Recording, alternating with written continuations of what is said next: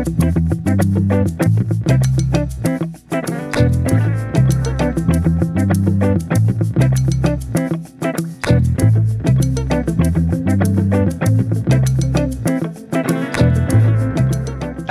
I'm Stuart Chittenden, and this is Lives, a conversation featuring fresh voices and diverse perspectives on culture, community, business, and more.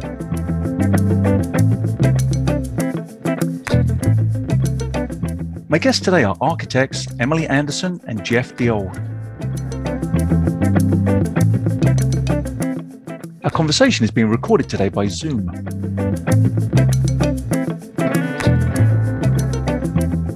Emily Anderson is a co founding principal of DeOld Anderson Architecture, an architecture and design partnership based in Omaha, Nebraska.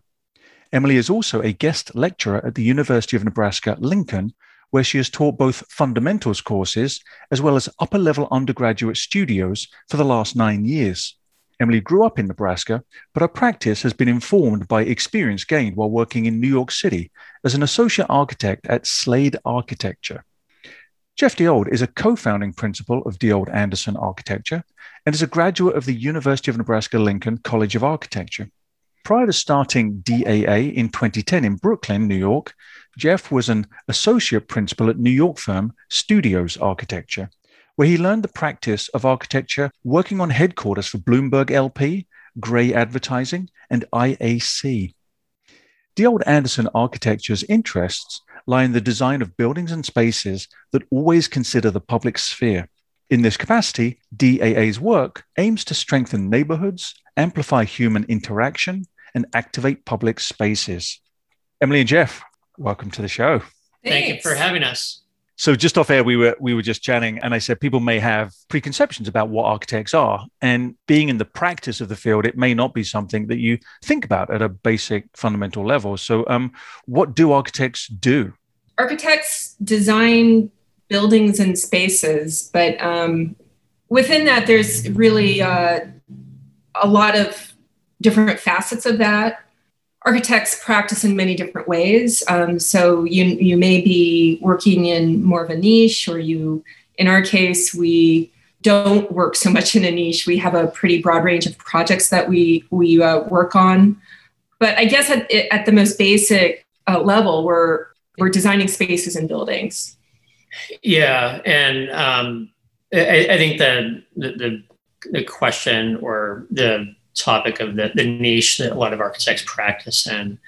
Um, a lot of architects might specialize and or depending on where they, they are practicing might do a lot of just bathroom and kitchen renovations I, I think on the coast you'll find that a lot of clients absolutely need an architect to help them design their bathroom or their kitchen and I, I think that's something that we started to see when we began our practice in New York, we'd actually have people call us about um, helping them with their bathrooms and their kitchens. Um, so that's one end of the spectrum that architects well, can certainly help at. Meaning, the larger the city, the more niche there there is, right? So um, typically in Omaha, Nebraska, you know, you you would hire a contractor, and between you and the contractor, you sort of uh, put a you know you sort of piece of it's selecting a, a product or or whatever. There, there's places also that it just has to do with like even permitting or these sort of things. A lot of people don't know what we do you know and why why would you hire an architect when i can just work with a contractor to to do this? It's been really interesting for us um, learning what what working here means um, and in some ways that's been frustrating, but in some ways it's been rewarding because we'll work on, you know, little projects just to help somebody get a permit. And it's somebody with a small business who um, is to help them grow their business or, you know, like a small renovation for a house. And we're not, you know, it's not like the most exciting work, but it provides a service that's been interesting for us because I think a lot of our prior experience was working on very high end, you know, interiors or other types of projects. And so it's a, a complete sort of 180 for for you know what what our experience was in New York versus what we're what we're doing now. some of the themes that you're talking about get to discerning what is that distinction between what you might ask a contractor to do and what you might need an architect to do because it feels to me and this is very much a layman's interpretation, but a contractor thinks about things in terms of the logistics and engineering and, and, and does this stuff do what it's supposed to. Whereas I think of architects more as philosophers of how we interact with a space. And maybe that's an unfair, you know, comparison.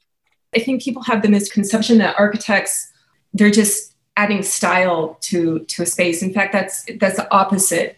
Uh, generally, we do think big. And, you know, when we're approaching a project, we're t- you know we're looking at a local project and it may be you know a small retail space but i might also be thinking about that in a sort of you know philosophical way you know we, we often reference art um, for our projects and um, or uh, you know other projects um, internationally um, just purely out of like understanding a, a set of precedent that might apply um, but also help us think about the project there's also the functional aspect that I would argue that as we also just at a very practical functional uh, level, we also make spaces function better. But then we're also simultaneously trying to make that space beautiful and um, interesting. And you know, architects, some of the architects we really love and respect in terms of uh, big name architects, they're making cultural critiques when they're creating a building. Um, and that is fundamentally like super interesting t- to us, you know, that there's, there's, um, there is that sort of bigger picture.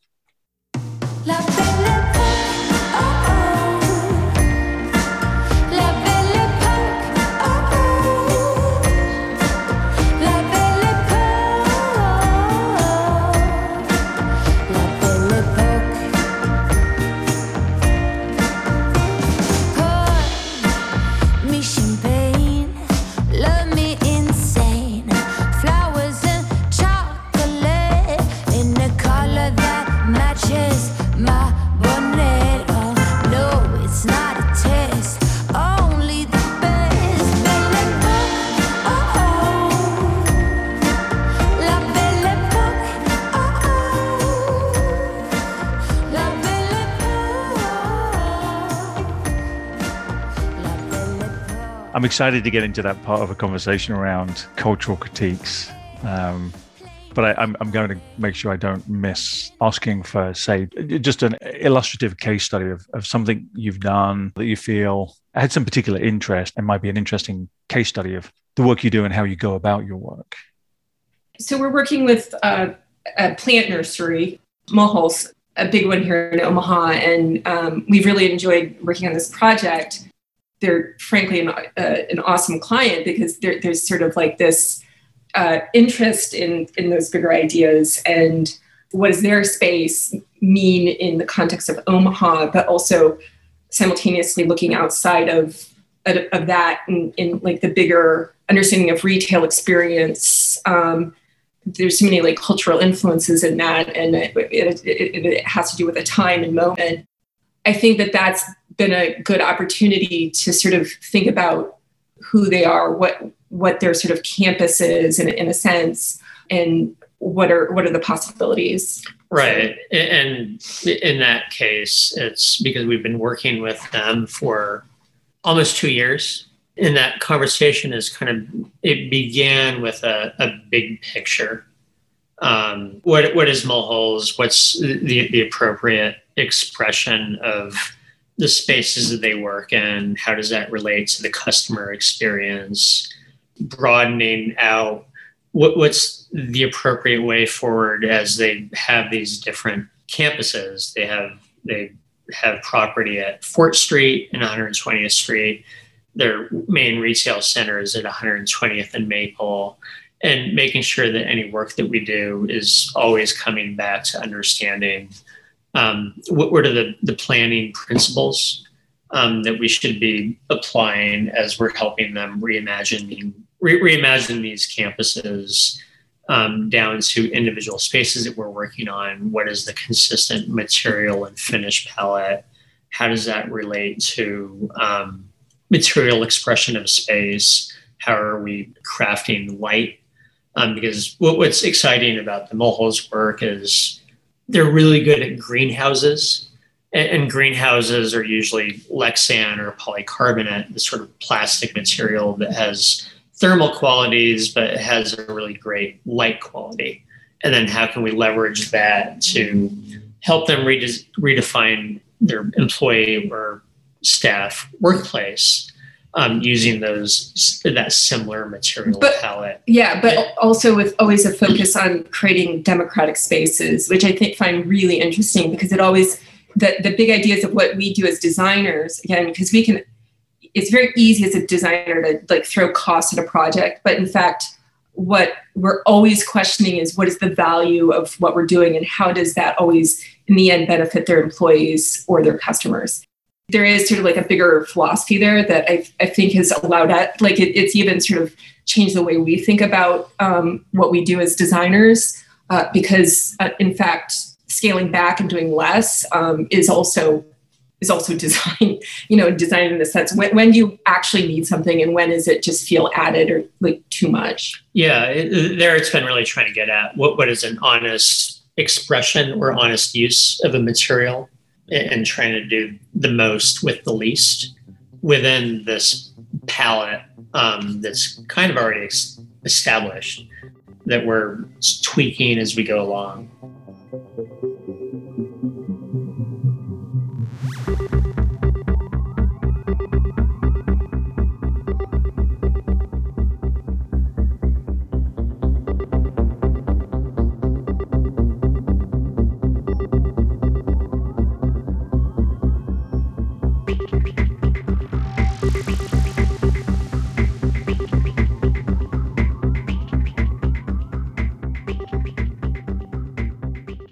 So you talked about architecture at the beginning being about sort of the design of building and space.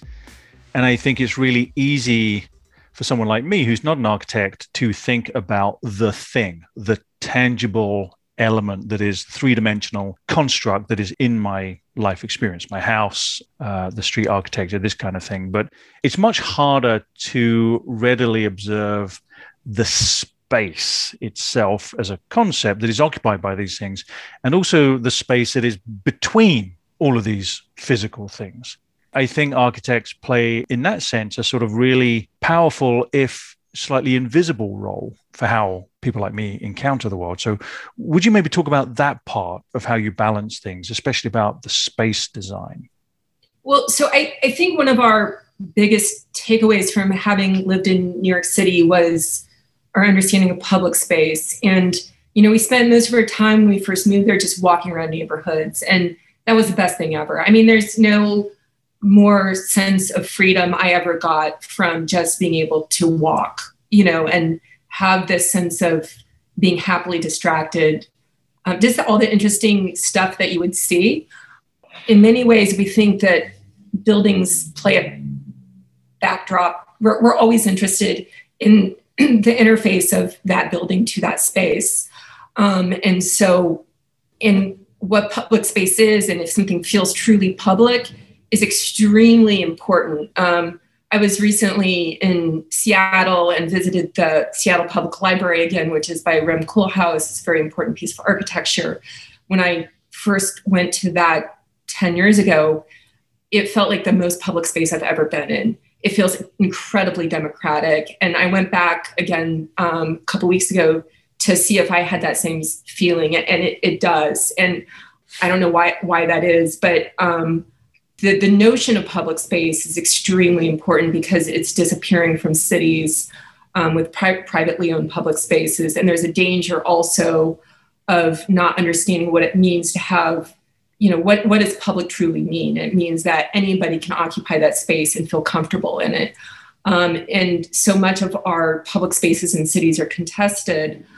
That said, I mean, it's not like we are, you know, we don't usually operate at that level. We're usually do you know doing buildings or or spaces but i think one of our concerns is always sort of what is the interface of that building to to the space around it like what is what if we're doing housing what does that mean to the neighborhood around it uh, you know the, the notion the old school notion of a porch there's a reason that that has existed recent history and housing and all kinds of architecture has gotten rid of those those elements that provide that layering of space between the private and public realm. Um, and I, I, would argue that that sort of layering, layered space is the kind of thing that we're usually, we're often interested in in projects if we have the opportunity to explore it. Yeah, I, I think when architecture is at its best, it's really a simple container for what happens inside of a building. That the expression of that building is really driven by what's on the inside. It's the the, the, the programmatic or functional uses of its inhabitants. And so if you imagine the needs of those inhabitants as pushing on the outside of this building like a piece of clay from within, that a, a, a great building is really an expression of that. And not a whole lot more that you're not getting into gussing it up with 10 different materials on the outside to um, just kind of compose the, the shell of the building.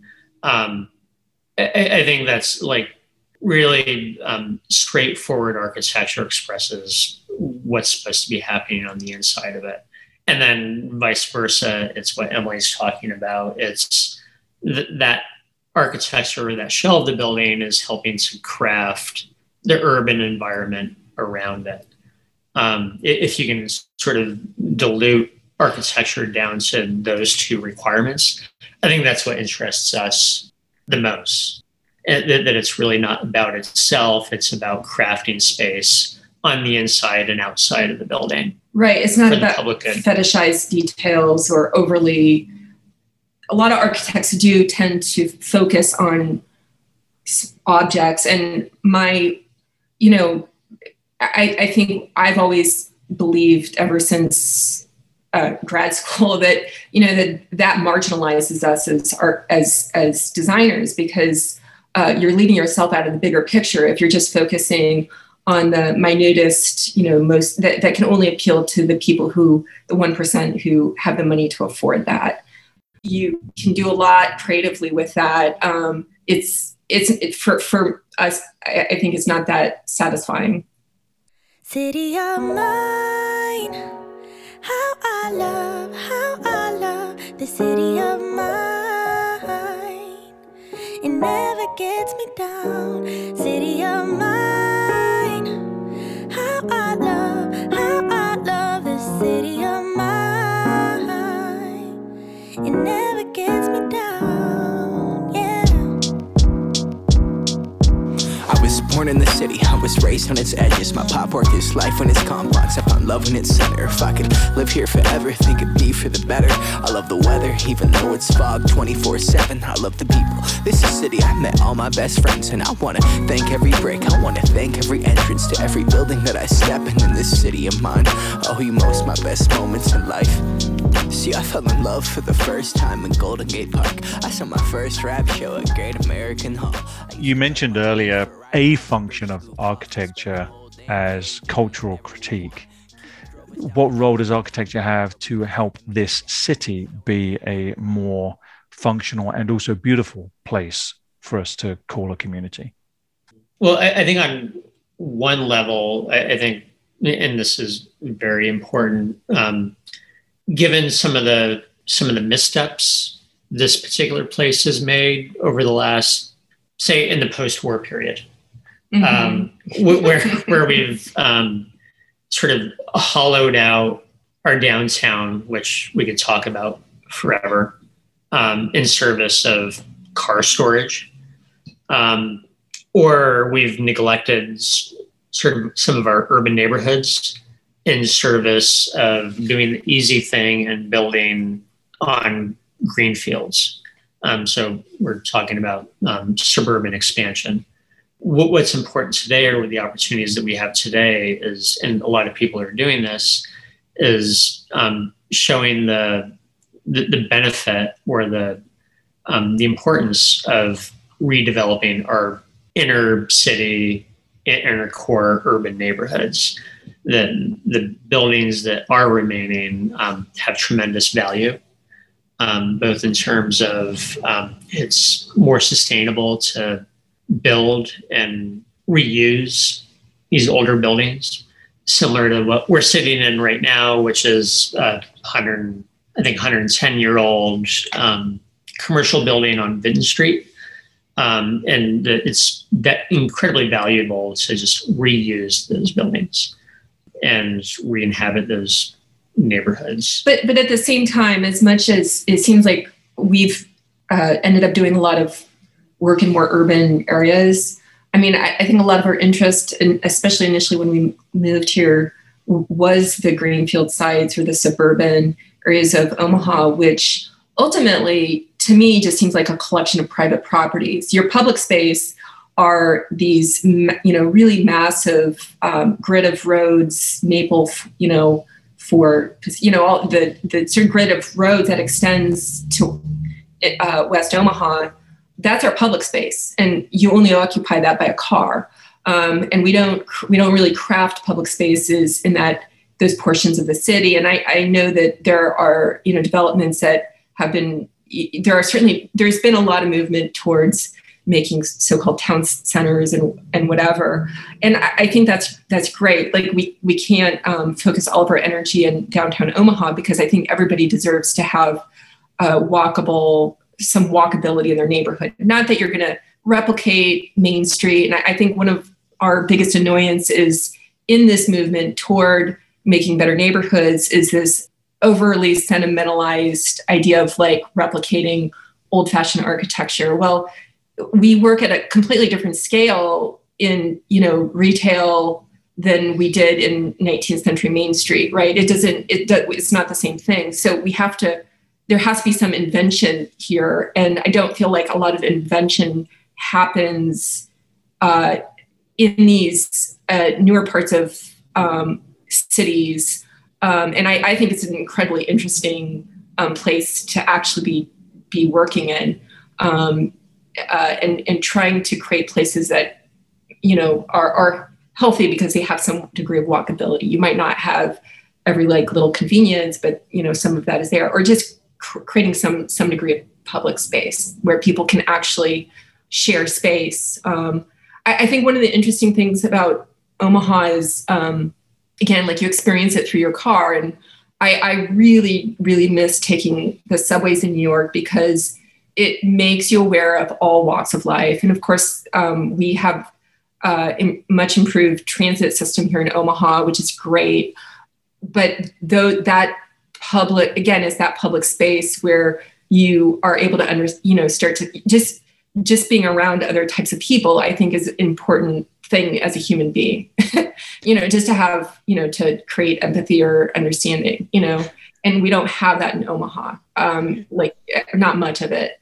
The pandemic did help us rediscover the value of being locally fo- hyper locally focused in our neighborhoods and also appreciating that if there's nowhere to drive to then we were likely just to be walking around within what we think of as neighborhood.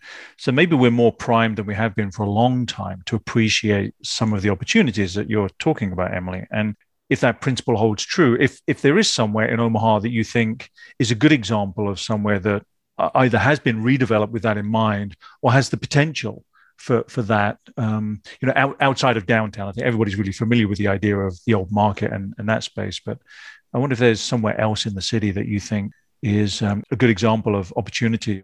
I actually think some of the areas where it's now old suburban development, like 114th Street and Dodge, mm-hmm. um, there's all this retail there, but there's houses immediately adjacent to it. you know, you it's not too difficult to imagine connecting those spaces. But I think is where we are starting to see development that happened in like the 70s or 80s, even 90s, that is now um, no longer new and shiny, and that there's been multiple tenants turned over, um, and there's new redevelopment. And so I, I, think that with when redevelopment does happen in those older s- suburban areas, that um, it would be great to have more thoughtfulness uh, but that's difficult because again, it's like a series of, you know, it's just a series of property owners. And so what's the impetus for for making that happen? Yeah, I think that 114th and Dodge area, extending from Miracle Hills drive all the way to I don't know whatever is immediately south of Dodge Street has always been fascinating to me just because of its collection of urban substance. I, I think 114th Street does feel like it could be a a human scaled boulevard. Um, and then I, I'm fascinated by the activity that happens or surrounds a Starbucks. Whenever we have a meeting in that area, I drop into Starbucks and it's packed. There's so much activity and people together. And I think you can leverage those things to help revitalize some of those neighborhoods that maybe didn't have say the pedestrian or the human experience in mind. And with the, the, right collaboration between between maybe city entities and private developers leverage those areas to become not a replication of say downtown Omaha or what we think of Dundee or Benson, but the appropriate re- reflection of what sort of urban or public space should be in, in a suburban area. Right. I mean, I, I, think it's interesting when you look at these spaces. You know, a lot of times some of these spaces are kind of like look vacant or like nothing's happening. If you really start to look at them and um, spend time in those locations, that you'll start to see all kinds of activity that aren't necessarily condoned or expe- expected, right? That people actually will use the parking lots. Well, you know, you'll see teenagers like um, I'm always observing public spaces and like I go to a lot of parks and whatever the intended design is, people are using them differently. And um, kids will bring their motorbikes or like I, I, go a lot to the riverfront park in Council Bluffs. There's a lot of people fishing. Um, they'll pull their truck right up to the edge and, and park. Of course, there's a lot of homeless people that live in the the woodsy areas when you do look at these spaces, it's interesting to start to recognize the things that are um, actually happening there. There is sort of like a, a ground up versus top down understanding of design, right? And so when you start to recognize what's actually happening there, um, I think you can let that inform the way you think about a space. Yeah. Like or, like the place at 114th and Dodge, hmm. there's this retail strip and there's like apartments right behind it. We were walking around there. Um, a long time ago and there was like a cut through between the fences so that people could go pick up their you know fast you know their um, their food. And it, we saw somebody going through there. And you know those little things are actually people are just modifying their environments to to make it work for them against what maybe the wishes of the design original designer was you know? Um, so i think it's always interesting to look at those moments the great yellow sun is reflecting in your deep blue eyes. The day has begun. You spin around, you spin around, you laugh to yourself. And I see you shine in every color, resting your head in my arms. You sing la la la.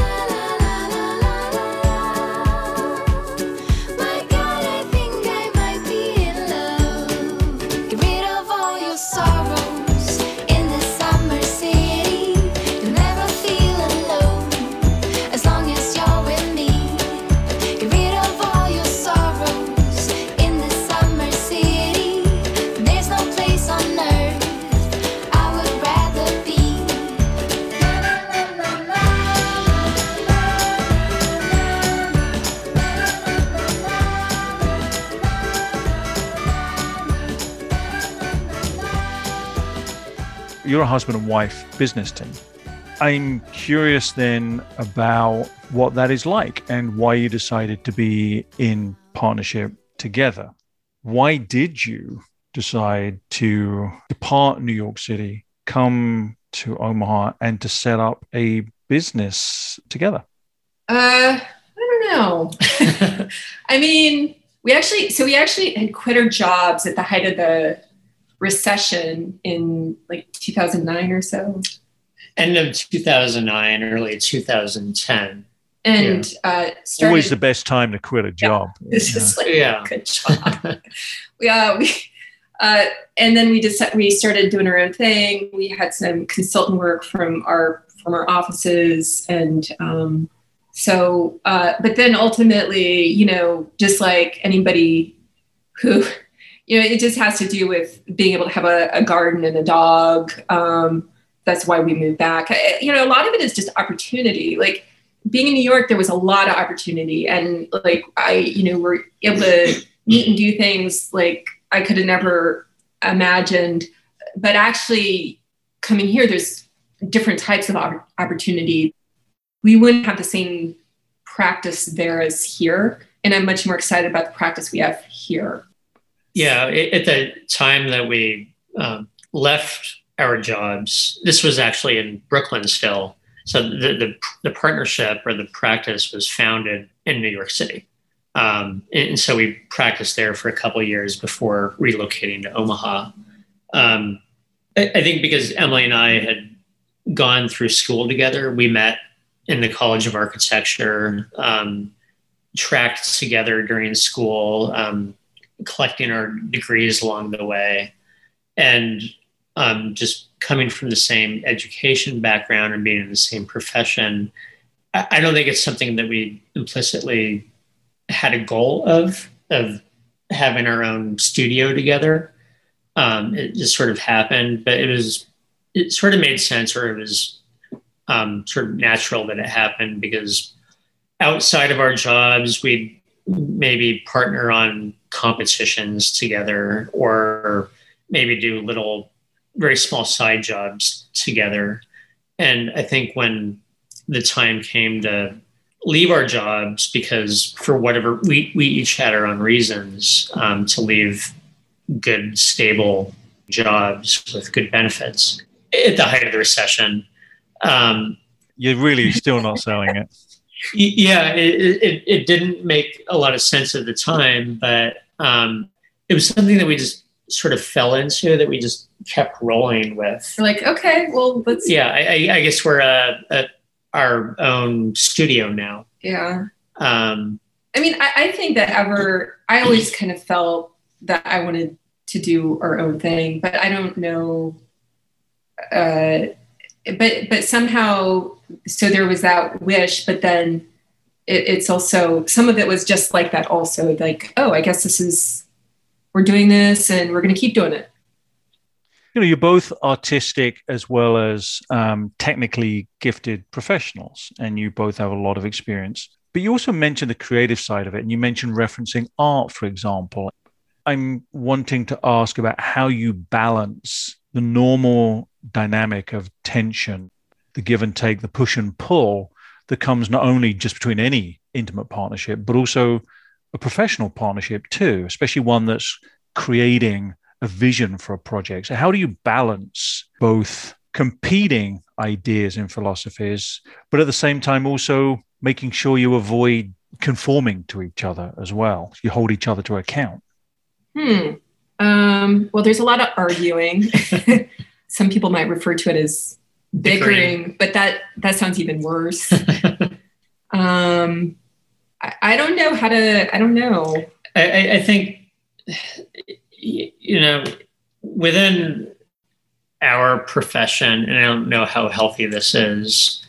Um, you, your work really becomes foregrounded as everything else sort of revolves around it for better or worse. And I think in our case, I think we're still trying, we're still looking for that balance between live work and then how we balance um, how we work together. Um, we purchased the Emerging Terrains building here on Vinton Street. So our residence is above our studio. So we're living and working out of the same building. Our work is always surrounding us. Um, if we're doing laundry on the weekend, whether doing it in the basement and then hanging it on the line outside, we're always going through our studio. And so that's always a part of our lives. Yeah, you never, you kind of like are always aware of all the stuff that you still have to do. like the, it is it does the separation I, I would argue is actually a healthy thing and Um, I, I, think having a separate living working space is probably more ideal. Mm-hmm. Um, it, it is what it is now, and um, it's very convenient for many reasons. But I, I, think in the future we may try to separate those two things. Yeah, we, we definitely need to create a little bit more balance between the, the live and the work. How did the pandemic bring to focus some of these elements? I mean, it was like nothing changed. nothing changed. It was like we were already set up for this. And in fact, we, we feel very lucky because we had the office, I mean, we had an office space. We didn't have to find a bedroom to go work out of.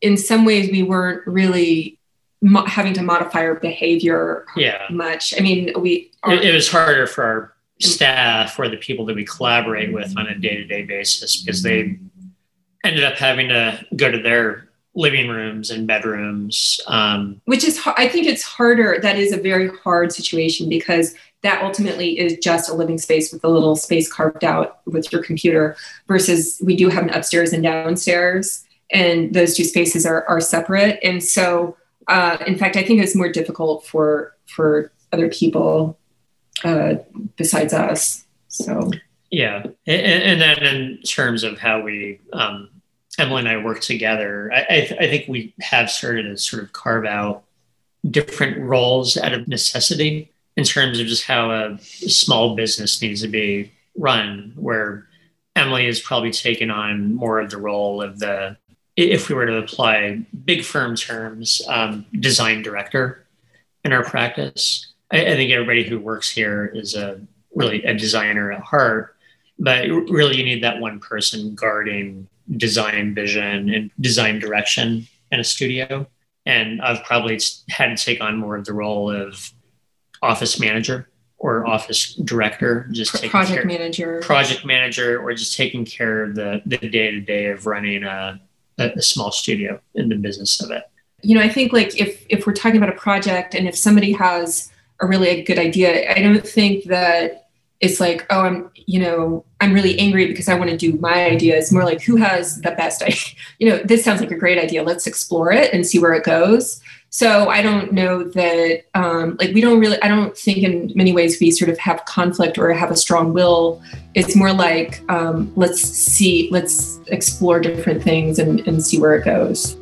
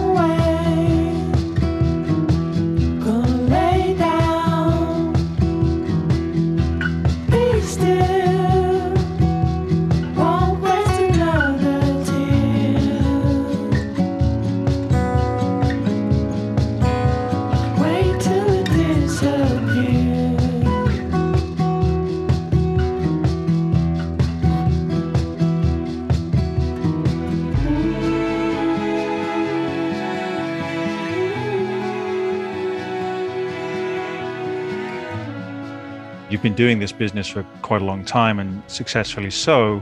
Um, do you worry about the risk of becoming um, maybe just getting into a rut because you know how to do things and do you reach for the same toolkit and same concepts?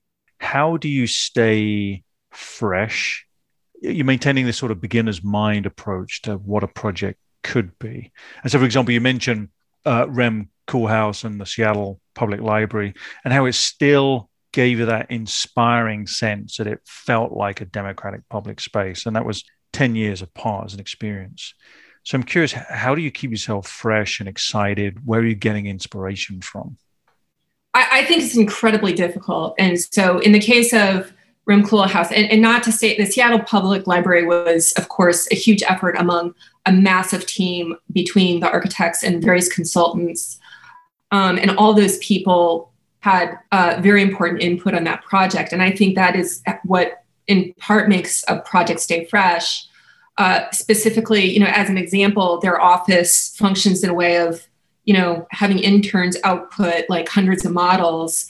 Um, so it's very difficult as um, a small practice.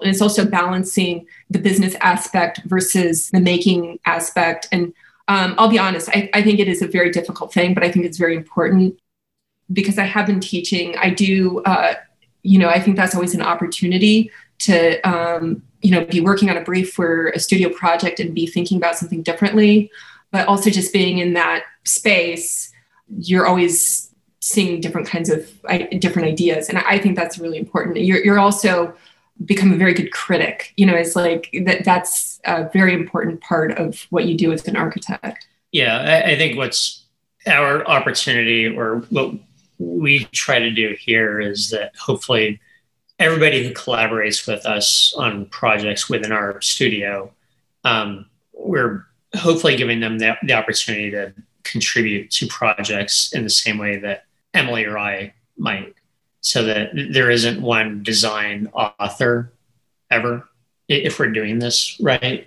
That everybody has a voice and they're always bringing ideas, and I think that's one way to stay um, relevant or fresh or new and sort of avoid getting stale that you don't have this one author who thinks that they um, should have the entire voice of the firm that you have multiple voices bringing new ideas and and mm-hmm. we're always bringing in fresh ideas mm-hmm. and fresh staff to contribute to that and if we if we're doing that correctly i think we can avoid becoming stale I, and, and, I think it's also just but it, sort of looking at the city mm-hmm. and um, always questioning when we see things around us becoming stale. Like, well, we, we don't want to fall into that trap. Yeah, I mean, I and I mean, I do think uh, looking at art is really important. Um, like, we go to the we we used to go to the Bemis art talks all the time. And I found that incredibly important because oftentimes the artists would talk about their process of how they think about something and how that turns into something um, whether it's a performance or a physical thing like i find that incredibly interesting yeah I, I think engaging with the the local art community has been really important to us and i think has been the the most surprising and exciting thing about moving from new york city to omaha is that we've had the fortune of landing here on Vinton Street um, just through previous relationships, that we had the opportunity to purchase this building. And during that same period of time, um, we've had multiple galleries and art spaces open in this neighborhood. And getting connected with that group of people, um, making sure that we are um, going to openings and going to artist talks and hearing about their process. It's much more fulfilling than, say, going to architecture lectures and hearing about what our own profession does. Because a lot, a lot of the there's a lot of tropes like things that you just see over and over again, like ideas, and it's like, oh my god, I can't. I mean, it's just like you, you, get so used to the same speak, and it gets really old. Um, I mean, you can always take something good out of most talks anyway. Like, there's always something you can learn.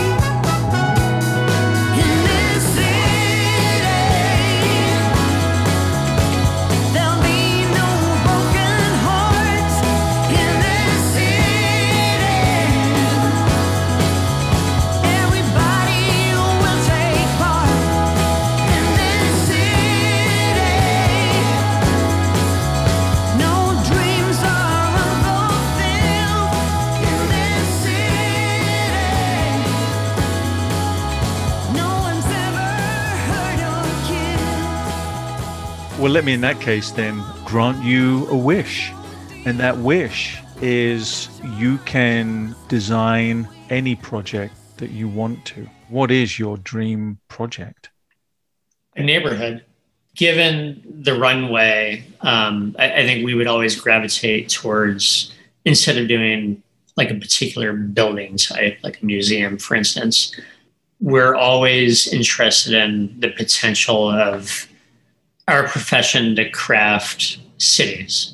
And, and I think the neighborhood scale is the most interesting that we get to um, think about.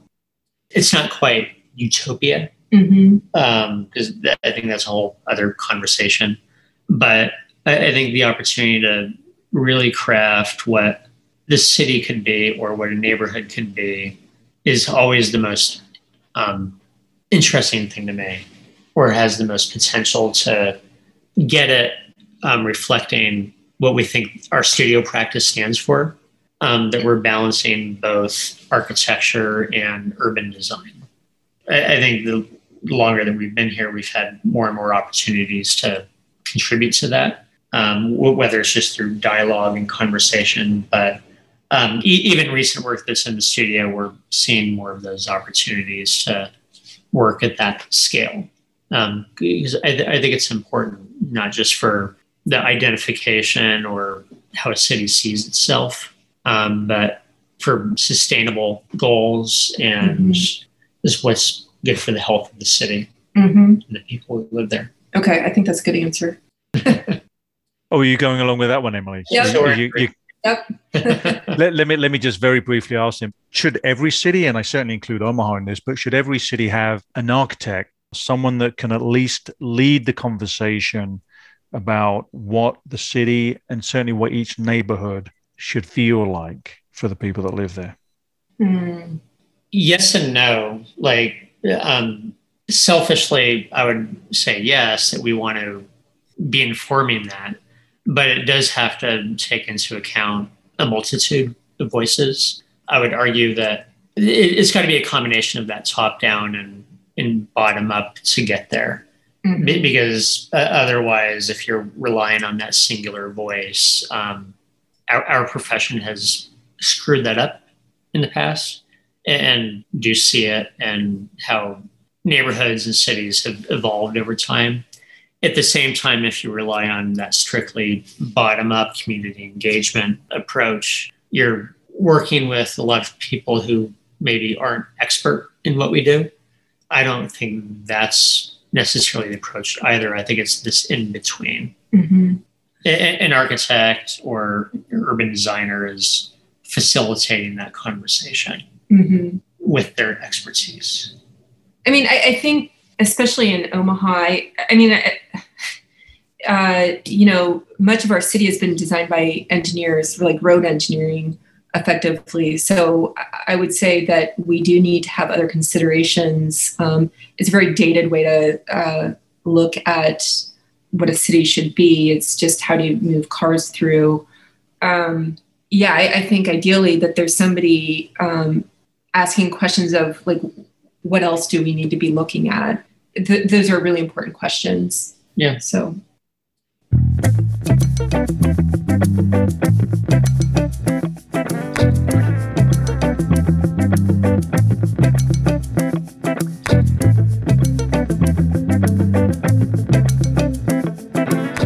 My guests today have been architects Emily Anderson and Jeff DeOld, co founders of DeOld Anderson Architecture. Thank you so much, both of you, for being on the show today. Thank, Thank you, you, sir. It was great to be here. yeah, this is super fun.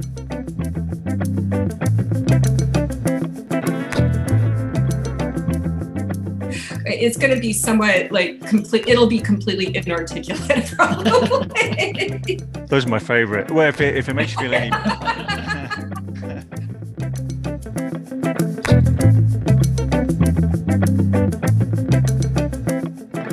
That's the end of this week's show. You can listen again to this show and others by subscribing to the podcast at livesradioshow.com and find us on social media at Lives Radio Show. The music playing you in and playing you out each week was created specially for the show by Andrew Bailey. I'm your host, Stuart Chittenden, and this is Live's radio show and podcast. Join me next week for fresh voices and diverse perspectives on culture, community, and more.